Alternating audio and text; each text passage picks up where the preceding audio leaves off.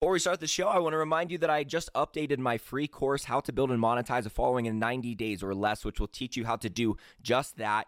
And I uh, announced it on the last episode. I will say that I am kind of disappointed in you guys because I didn't know I did this on the last podcast. I, I accidentally recorded my mess up, uh, or I left in my mess up at the beginning of the podcast where I dropped an F bomb and then I got started on the show. And then someone reached out to me that morning and said, Hey, like, I just wanted to let you know that you did this and I was going to change it. But then I was like, hold on, I want to make this a social experiment where I just see how many people even reach out to me and let me know that I drop an F bomb accidentally at the beginning of my podcast. Not that I'm opposed to saying that word uh, on the show, but just that, uh, you know, I, I, I'm saying it because I messed up and then I restart and uh, only one of you reached out to me. Of the hundreds of you that listened to that episode, only one of you reached out to say, Hey, Derek, there's a mistake in your last podcast. So I just want to say that I am very disappointed in all of you. You should be very ashamed if you heard that and did not reach out to me. I'm going to leave it there just to see uh, over time how many people actually correct me on this.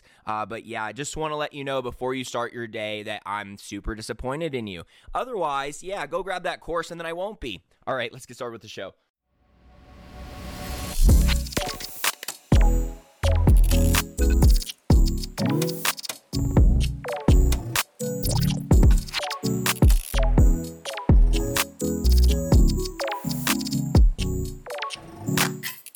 What's up, guys? Welcome to the Social Media Entrepreneurs Podcast, teaching you how to become a full time entrepreneur by leveraging modern day social media growth strategies. I'm your host, Derek Videll, and on today's episode, we are talking about sales tactics I shouldn't be teaching, part seven.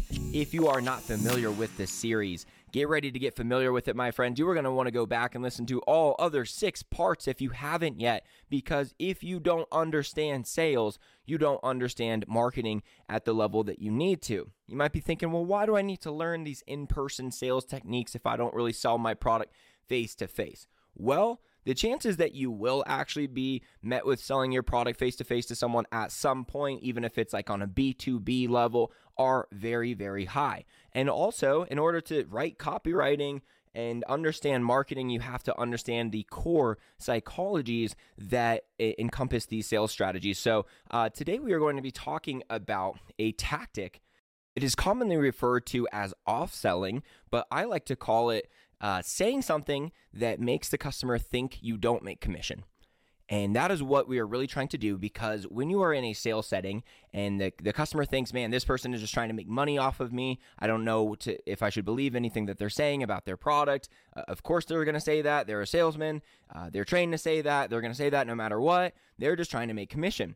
If you can say something that breaks that, uh, you know, impression of you and they think, wait, is this person like, do they do they even make money off of this sale? Like, are they, are they just like an hourly worker? Like, why would they even say something like that? This makes it so that now the dynamic is you and your customer versus the company. It's you two trying to get the best deal, trying to find the best solution from the company, and uh, it's just a much more comfortable setting. And now they will believe pretty much whatever you tell them if they believe that you are on their side, which you are. Um, but just when you get into these sales conversations, a lot of times, notion is they're just trying to take my money, so I can't really believe anything that they say. So, a very easy way to break this uh, belief that they have about you is to use an off sell. So, an off sell is where you actually don't recommend one of your products to a customer that you're selling to. So, an example that I had back when I was selling Cutco knives, we sold like all the different kitchen accessories and gadgets too. We had a wine opener that was just not a very good product, honestly. Like, compared to all the other products, which were amazing, the wine opener was really just not that good. And uh, the commission wasn't great on it either, so that's why it really didn't matter that I off sold it. But I would just leverage it as a means to, if I, especially if I ever felt the customer thought like I was trying to, you know, be too salesy and, and they didn't really understand uh, that I was there to help them. If I could tell that the notion was that, I would make sure to say, "Hey, by the way, like everything that the products, the, the product catalog is really good, but just make sure don't buy the wine opener. Honestly, like I, have tried it versus some other wine openers in stores. Like I might recommend this one instead or this one instead. But yeah, our wine openers is, not as good as the other products.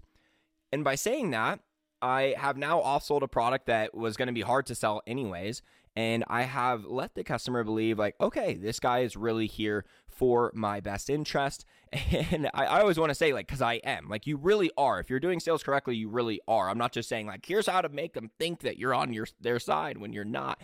I'm just saying, like, here's how to let them know that you actually are. All right, just to clarify that.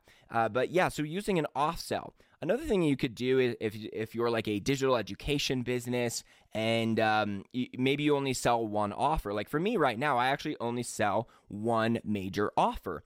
But what I might off sell is you know, I've done this program some other ways in the past, and, and you would certainly be someone that I would say not to do one of those programs. Um, the way that I have it lined up now, though, is exactly what you told me you're looking for and you can just even off sell like you know if this was in the past if this was how i used to do this program i wouldn't even recommend it to you but blah blah blah right? And we're just trying to say something that a salesman wouldn't say. Uh, another time that you can use this i mean you can really find uh, a, a ton of different opportunities to do this throughout any sales presentation and a lot of them won't be common opportunities. They will be very unique to that sales presentation. So you just really want to have this understanding. This is why co- uh, understanding the concepts of sales and marketing is really the only way to get good at it. Because otherwise, if you're like, I don't have an off sell uh, opportunity, so okay, cool, thanks, Derek, you didn't really help me out. If you're not understanding what I'm saying, which is just say something that a salesman would not say to them and they wouldn't expect you to do to break the wall that they think, hey, this person is just here to take my money is the goal. So uh, really be be watching out for it. But let's say the customer says something like, you know, uh, I think I might get like a, a, another brand, or I, I really like my. Uh, let, us say in the the case that you're selling kitchen accessories, uh, we had cookware as well, and I say, yeah, the knives are great, the cookware is great. They say, oh yeah, we, we already have great cookware even though I could attack and say, well, oh, our cookware is better, blah, blah, blah. If I can just sense that this person is already uh, anti sales or they're just like not really engaging in this appointment to the level that I'd like them to, then I'm not going to fight that battle, right? I'm going to realize what battles I can win and which ones I can't. And for that reason, I'm going to use that to my advantage. If they say, "Oh no, our cookware is great," even if they say like we have the this horrible cookware that I know all about that is horrible, I'm still going to be like, okay, perfect. I just want to make sure that you're taken care of. Sounds like you have some some really good cookware. So let me just show you some things that actually might be beneficial for you and then proceed, right? And then I'm always just using verbiage that is like, I'm here to help you. I'm here to help you with everything that I do. And uh, a lot of times that really comes evident to the customer when you are willing to off sell something or willing to accept one of their objections on something. And even that same customer right there, I, I might even go back to the cookware later, like once they have uh, trust in me. And then I say, wait, hold on, what cookware did you say that you had again? Oh got it. That, that stuff's pretty good. Um do you mind if i say something about it? Blah blah blah. Right? And then and then just lead into it back that way. So don't think that like you off sell something means like you'll never sell it ever again. In, in cases like the wine opener exa- example i gave before right? No one in the right mind is still going to buy it after i tell them something like that. Uh, but it's just say something that implies that you don't make commission. You want that customer thinking like is this just a cashier? Is this just like a really knowledgeable cashier that keeps recommending more products? I don't know, but I trust them and uh, I will make a purchase with them. So that is sales tactic number seven, the off sell or say something that a salesman wouldn't say. Go listen to the other episodes, guys, and make sure you get that free course. Make sure you're subscribed, all the other things, guys. It helps out so much. I appreciate you, and I will talk to you on Thursday.